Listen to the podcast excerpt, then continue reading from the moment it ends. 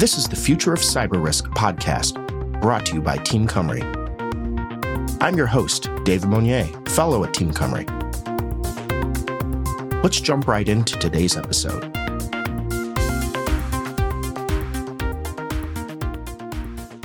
Hey, everybody, and thanks for listening to another episode of the Future of Cyber Risk podcast. Today, I'm speaking with Brad Laporte.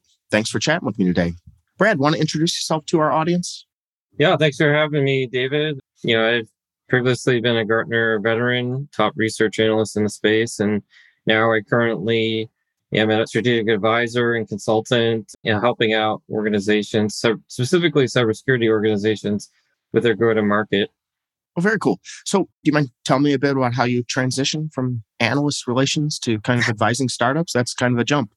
Yeah, it is quite a jump. So it kind of just happened over the course of many years. So kind of in order to answer that, I have to jump to the beginning. So I started off my career as a military officer. So I was in the Army and I did cybersecurity for the military intelligence and really learned a lot about technologies that, it took many years to the commercial sector and even other governmental sectors to adopt over time, and really learned how to run in a very efficient security operations center. And really just kind of got my hands dirty with, being on the front lines and learning what it took to protect and defend against threat actors. And then I took that knowledge and brought it over to Dell SecureWorks, where I helped elevate their security operations center. Helped built out the platform that exists today, many iterations over the course of many years, and building out the security operations center that they had there, and eventually becoming a product manager and bringing one of the first managed detection and response offerings to market back in 2014.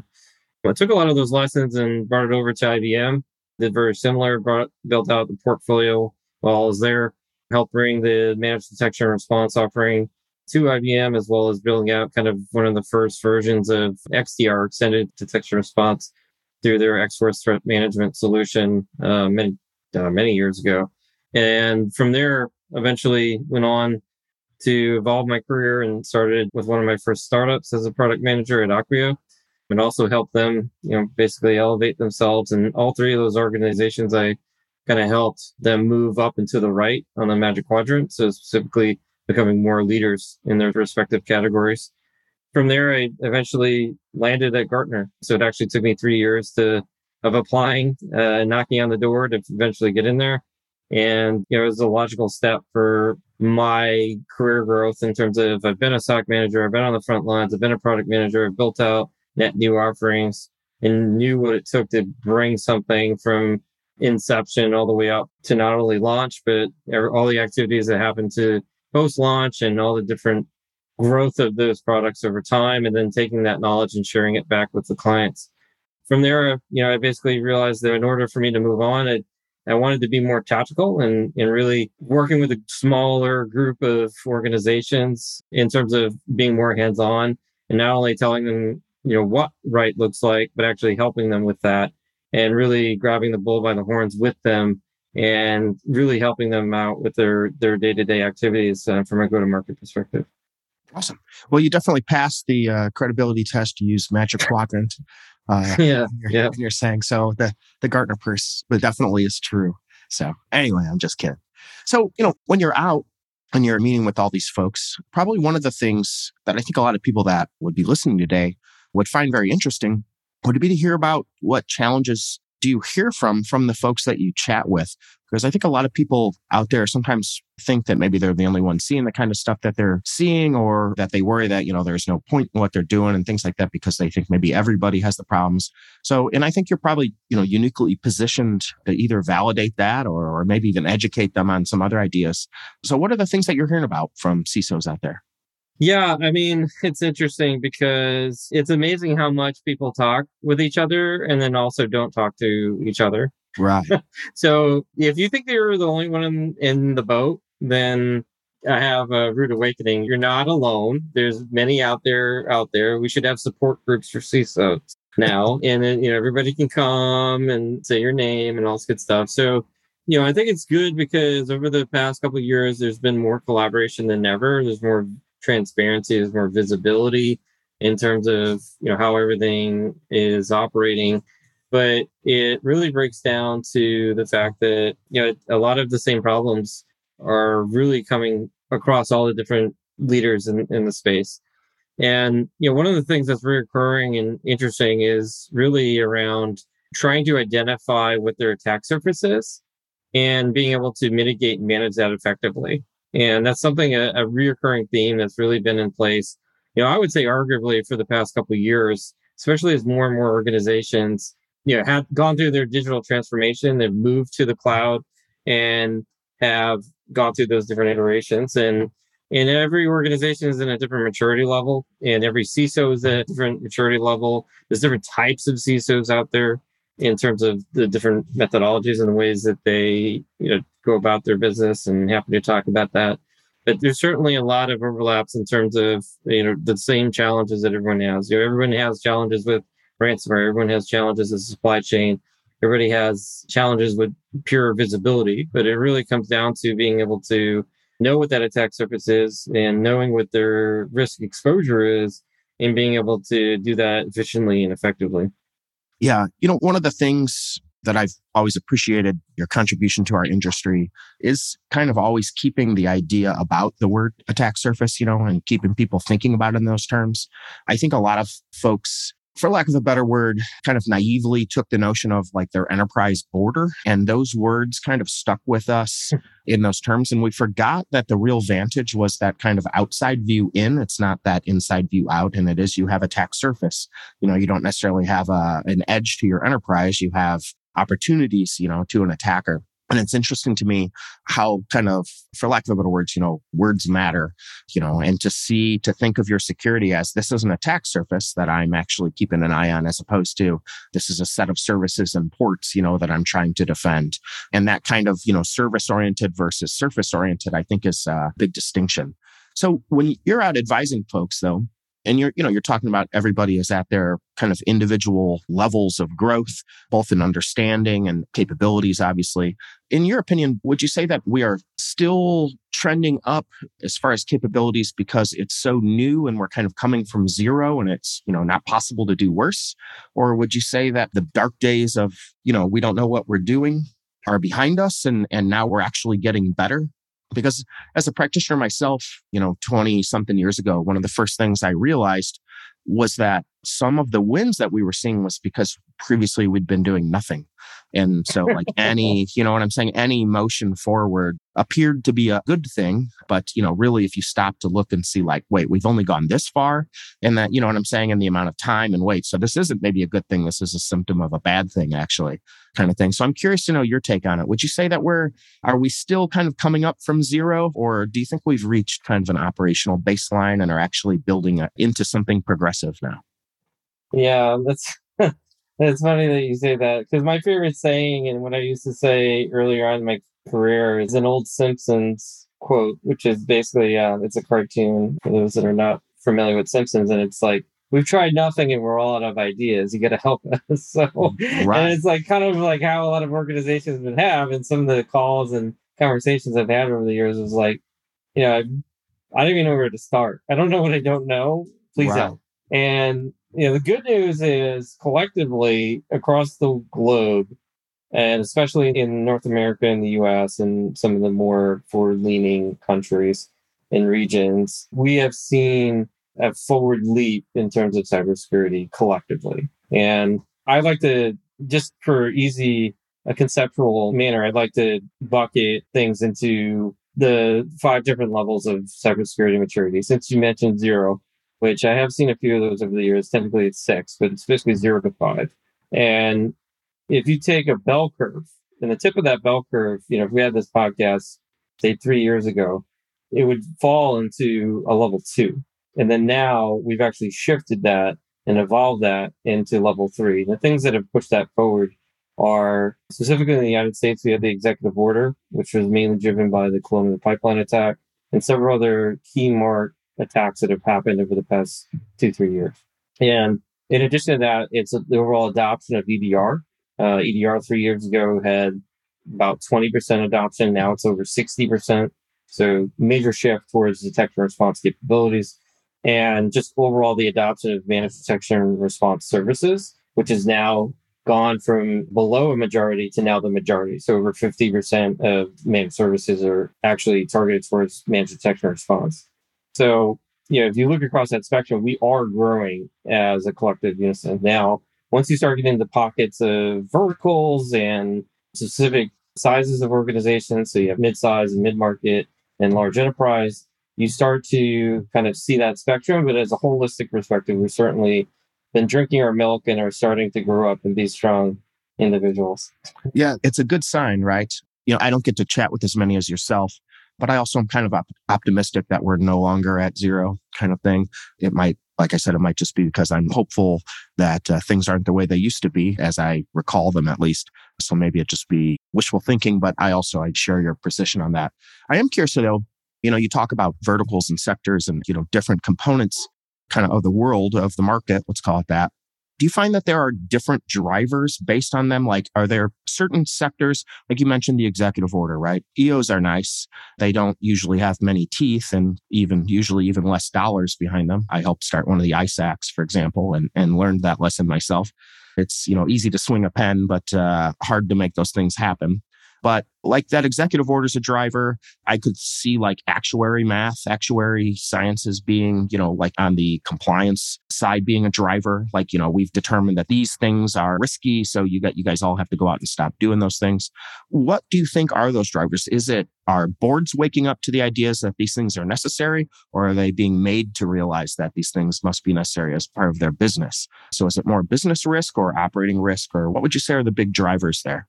The biggest driver, I would say, is where the laser beam is being focused by criminals and threat actors.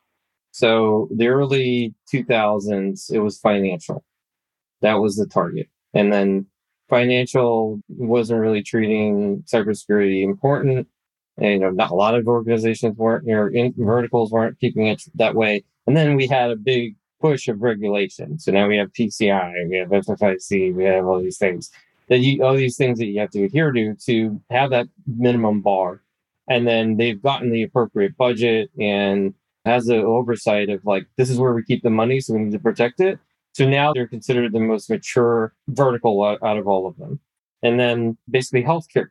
Healthcare had the same scenario where, up until COVID, they were relatively left alone, and then they were low-hanging fruit. So basically, a lot of them increased their devices by over 20%. They had distractions with COVID and dealing with the real worldwide crisis that we had. So they immediately became a top target. Now we're seeing manufacturing. Manufacturing has gone many years and saying, hey, our OT environment is separate from our IT environment. We're, not in my backyard. I'm not going to get hit. And then, lo and behold, who's the number one vertical that's getting hit right now? And it's because of Industry 4.0.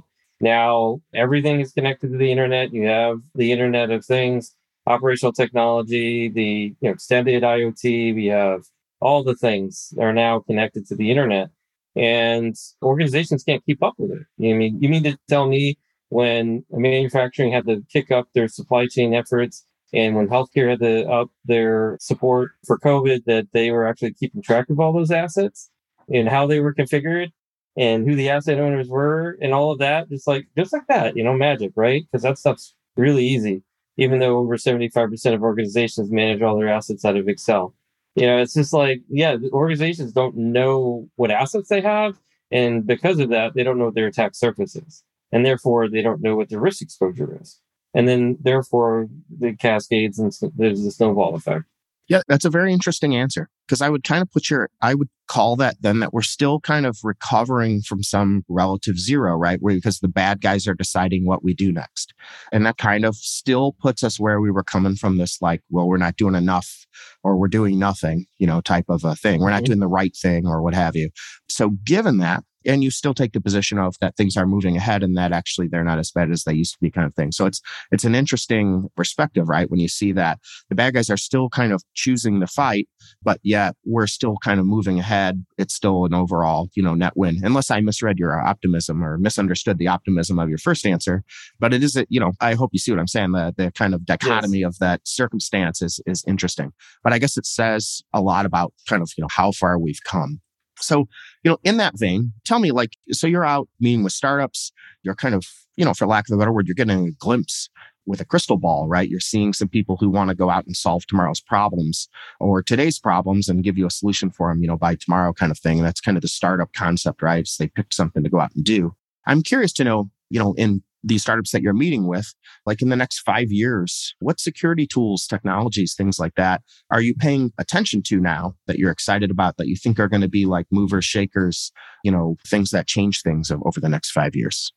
So if you talk to anybody that's been around the block for a while, so some of the bigger players, if you ask them what their number one threat is, and they do a SWOT analysis, strengths, weaknesses, opportunities, and threats, the number one threat that should be on everyone's docket is the new guy in the neighborhood. So the next person's that come on the scene and basically disrupt the whole market with a new way of doing things. And really, to dovetail into that, what's on the forefront of the mind of every CISO around the world is consolidation. There's far too many tools that are in the operating environment that they can't keep up with it. So most of the SOCs out there are, if they're not half staff, they're pretty close to it, or at least trending towards that mark. And there's a large amount of double-digit amount of tools that they have to run their environment. Over 70% of organizations have over 16 or more tools. That's a lot to keep up with, and a lot of it is actually much higher than that. And what ends up happening is that instead of setting them up for success and protecting them, it ends up resulting in misconfigurations and not being able to keep up with it, that it ends up doing more harm than good in some cases. And that's where the biggest concern is. And a lot of times when I talk to CISOs who are evaluating different solutions, they basically flat out and say, I have to replace two tools in order to add one. So you better be able to do something better, faster, more efficiently, and cheaper than your competitor. And otherwise, you're not even going to get an intro meeting with me. And that's the way that startups need to start thinking in leapfrogging. You don't think the next 5 years, think the next 10 years. And if you can solve in the next 10 years, then the next 10 months is really, that's what your roadmap is. And that's how you need to start thinking, because it's not going to be easy for the next 10 years as it was for the past 10 years, because we're already seeing pressure from an economic perspective. There's a lot more scrutiny in the cybersecurity industry in terms of funding and getting to the next round of funding. And that scrutiny is going to carry forward. So consolidation is a big component of that. And specifically, some areas, get more tactical and more of a micro component is specifically, I think, anything around services, because there is a fusion between products and services. I mean, everything has to be a service. Everything has to be continuous, full stop. If you're not designing something to do that and work across a hybrid environment, so across, public, private, cloud, on-prem, all that stuff, that's enough that's here to stay. So your visibility has to be across that full spectrum. That's table stakes. And for whatever reason, there's still products out there that don't fully understand that and don't fully understand the need around multi-tenancy, because everything's going to be a managed service in 5 years, or at least from a hybrid perspective, like a hybrid SOC. Some level of component's going to be outsourced. It's just there's not enough people to go around to deliver those services. So you're going to have to outsource. And, that's a key component. And the other thing is there's a rising evolution around the overarching spectrum of exposure management. So are my security tools working properly, and how secure am I is the key questions that are being answered. So specifically looking at your attack surface, so ASM would fall under this, attack surface management fall under this, but also really, what am I vulnerable to? And then specifically, what, validating that stuff is working properly and having that be in unison. And there's going to be a consolidation of a lot of these disparate tools that are out there. You take breach and attack simulation, you take ASM, you take some of the elements of cloud security, like cloud security posture management, you take things like vulnerability analytics and certain aspects of that and threat intelligence. And a lot of these things that are basically looking at the different risk exposure that you have and extrapolating that across your entire environment. And that's where a lot of organizations are investing in. And Gartner's number one priority for 2022 is attack surface management. And a large portion of that will eventually evolve into exposure management as well. Interesting.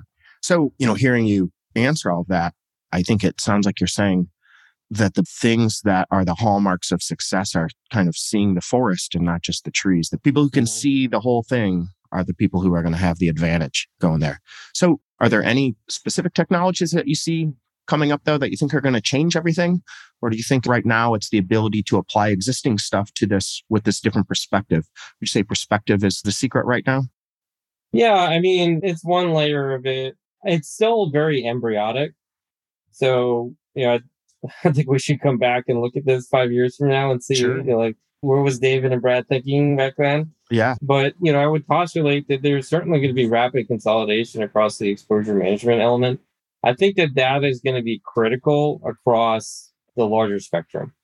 So you have like the elements of managed security services, and then you're certainly going to see an increase in professional services, but, you know, things like pen testing and vulnerability assessments. So certainly the growth rates in those areas are very, very high, but they're also very costly. So there is a switch towards as a service. So, you know, pen testing is evolving into pen testing as a service. There's red teaming assessments. So basically that's becoming automated red teaming.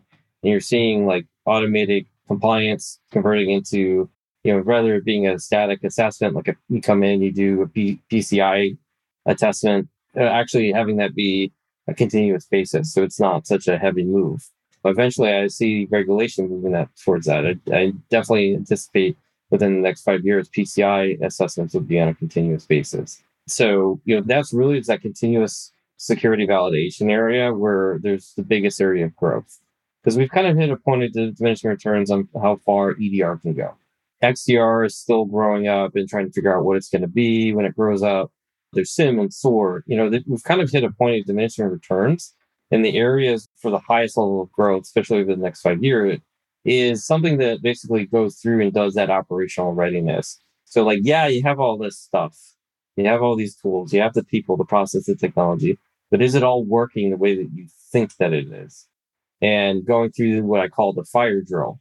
You know, when that fire drill goes off, then, you know, is everybody getting in a straight line and funneling out the door that they're supposed to and going to the safety point that's pre-designated? Or are they running around there? They're throwing their hands up and going all crazy like they do, you know?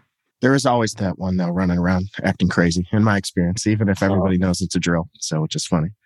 Yeah. So to kind of wrap things up for us, so, I mean, you've got a lot of experience. You chat with a lot of people out there. If you could, in like a 1, 2, 3 kind of a way, you know, what are 3 actionable pieces of advice that you would give to security leadership listening to us today if they want to try to succeed at defending against cyber risk? Yeah, I think the biggest thing is identifying what your current state is. Once you identify what your current state is, where do you want to be? That's your desired state.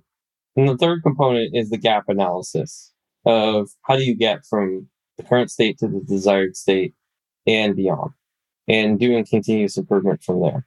And I think that a lot of organizations fail to launch in that particular area. It's such a simple concept. You know, anyone listening to this is going to be like, well, of course. But like really think about it and actually get with your team.